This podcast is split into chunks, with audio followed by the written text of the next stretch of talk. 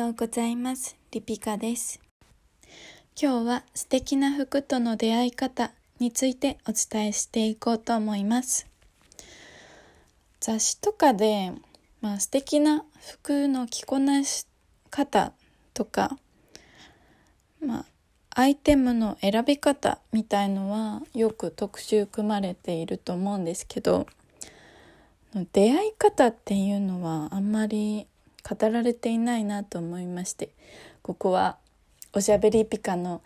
出番じゃないかなと思ってこの特集を作りました。皆さん用意はいいですか？これから出会い方を伝授しちゃいますよ。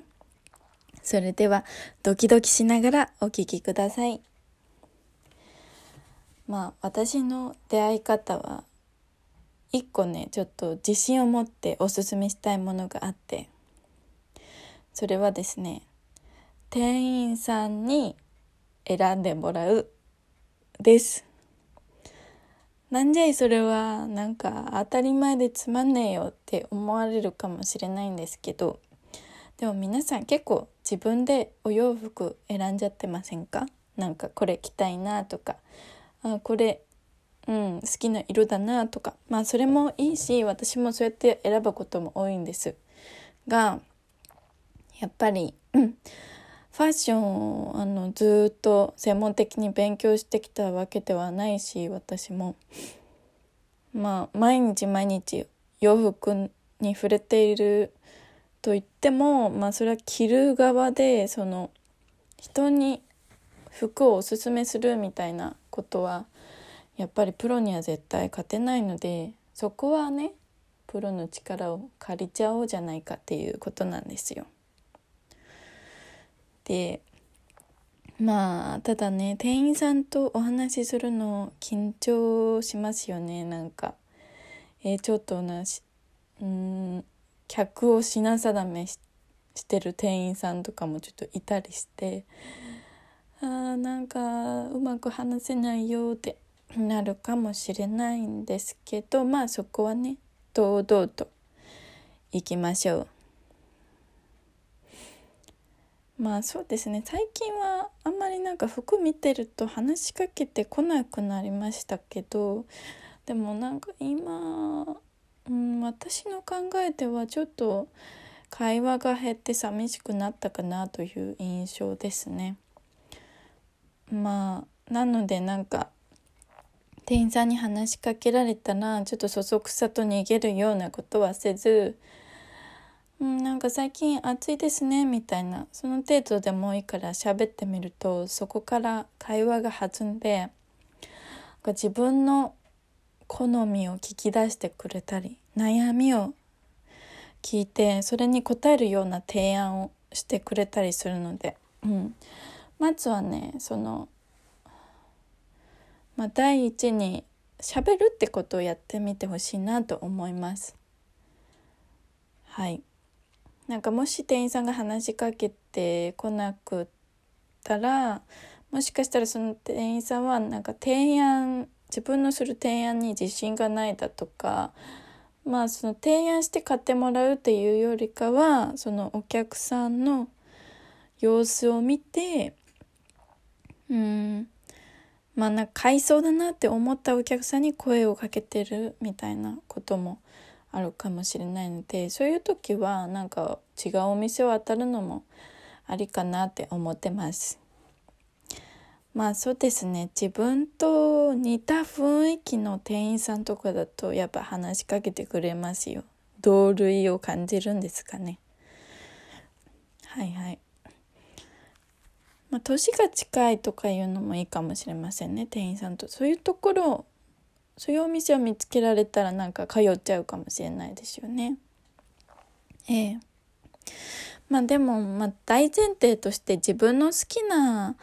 あのジャンルストリート系だったり古着系だったりカジュアル系サーフ系、まあ、そういう好きなお店に、まあ、入った方がやっぱり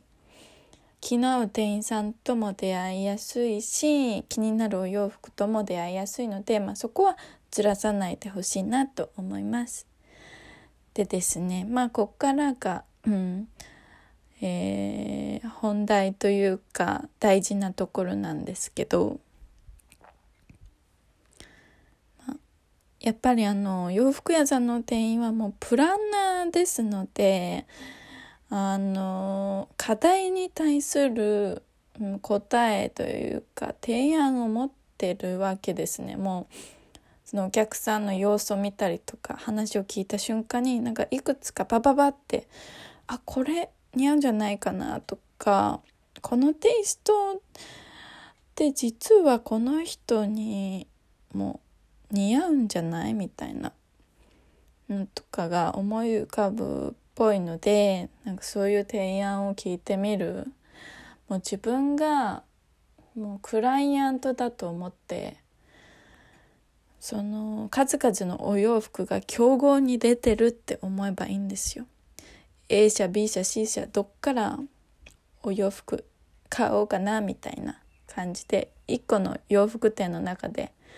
複数の洋服をコンペに出場させてください。ええ。そうしたらねまあ一社ぐらいいい服見つかるかもしれないですよ。やっぱり競争させないとねなんか一着だけ試着して買うみたいのってあんまりうんなんかいい方法じゃないかもしれないですね。やっぱりなんか複数ある中から選びたいじゃないですか。どうせね例えば1万出して買うんなら失敗したくないし頑張って頑張って働いたお給料払うんだったらちゃんと着るものに使いたいじゃないですかね。しかもそのただ裸の体を覆う布としての働きだけではなくてやっぱりね日々を、うん、幸せに生きるというか毎日辛い毎日にちょっとでも活力を与えてくれるようなまあ機能がね服には欲しいのでまあそうね価格以上と言ったらなんだけどうんそのちゃんとね価値があるなって思える服を買いたいですもんね。でまあそうですねその店員さんとお話しする時の注意点としてはもう悩みを隠さず言っちゃっていいと思いますよ。まあ、最近は私すんごい素敵な黄緑色のワンピを購入したんだけど、うん、すごい気に入ってもうワクワクしながら着な着ましたよ初めて着る日は。で2回目着る日ももう絶対ワクワクすると思います。そんな服と出会えたんですけどなんで出会えたかっていうのはね、やっぱ悩みを共有しました、店員さんに。もうコロナ禍で私、おしゃれの仕方忘れましたっても告白しました。その日もなんかあまり私としてはおしゃれじゃなかったかなと思ってますし、そのお店に行った時も。なんか、うん、貧乏臭い格好していましたけど。まあ、なのでね、ちょっとおしゃれの仕方忘れましたっていう話に信憑性も感じたかもしれないですね、店員さんは。ただなんか一個一個のアイテムにはやっぱりこだわりを持っていますので、いつも。まあ、そういうこだわりみたいのを店員さんく汲み取ってくれたみたいで、まあその時は古着屋にいたんですけどね、まあいくつか、まあカラーも違えばシルエットも違う、素材も違う、いろんな洋服を提案してもらって、まあ、一個一個着てみて、うん、メンズのとかも、あの、ね、着てみて、で、なんか、正直最初に提案されたのは全部3着くらい、これ買わないかもなっていうやつだったんですけど、あの試着室が出たら、その店員さんが、私が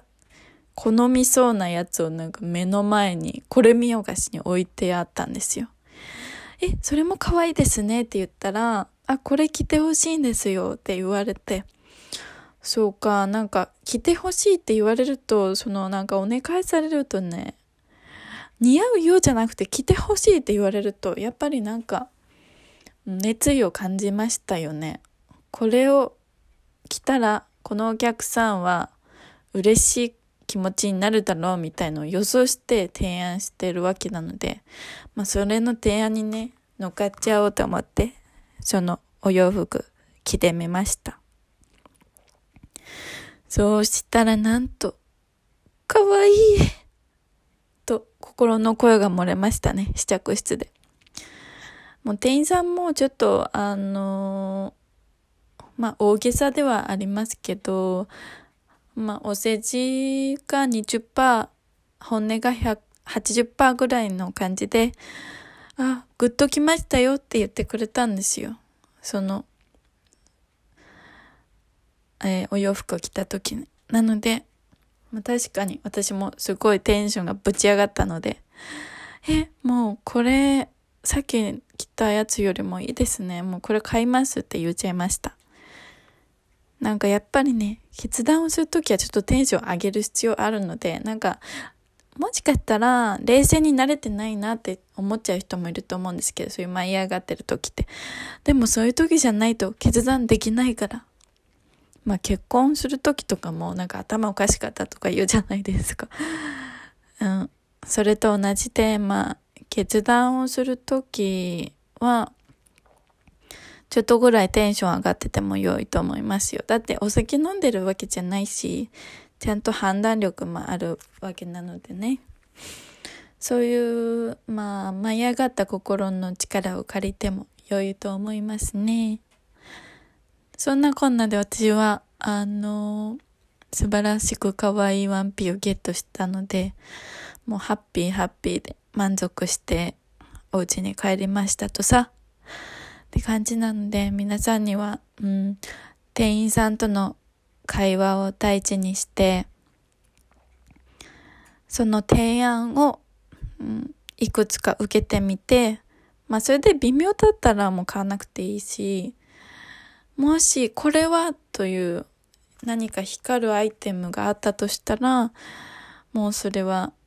もう自分の頭の中のスパークルに従ってカードを切っちゃってって思いますけどね。まあなのでね、やっぱお、お買い物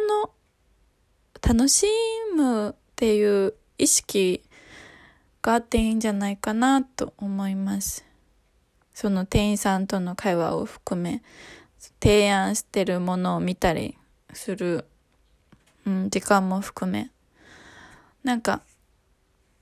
うん、ちょっと、これ、お金無駄にしちゃったりしないかな、みたいなマイナス要素も結構買い物には含まれると思うんですけど、あと、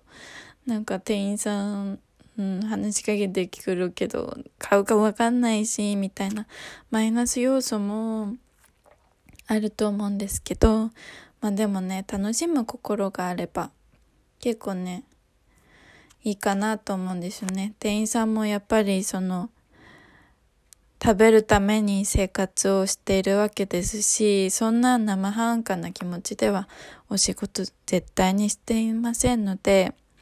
そういう真剣な気持ちと向き合って、かつ、あの、お洋服の魅力をあの、共有し合うというか、これ可愛いよね、そうだよね、みたいなことができたら、なんか、いい買い物体験だったなって、後でも振り返るようなね、出来事になるんじゃないかなと思ってます。皆様が運命の一着、いや、運命の100着ぐらいでもいいですけど、あの、似合う服は多い方がいいので、運命の100着と出会えるように、リピカもお祈り、そして応援しておりますので、皆さん、お洋服を愛し、お洋服を着て街に出かけて、ワクワクしましょうね。それでは今日はこんな感じで明るく締めたいと思います。Goodbye!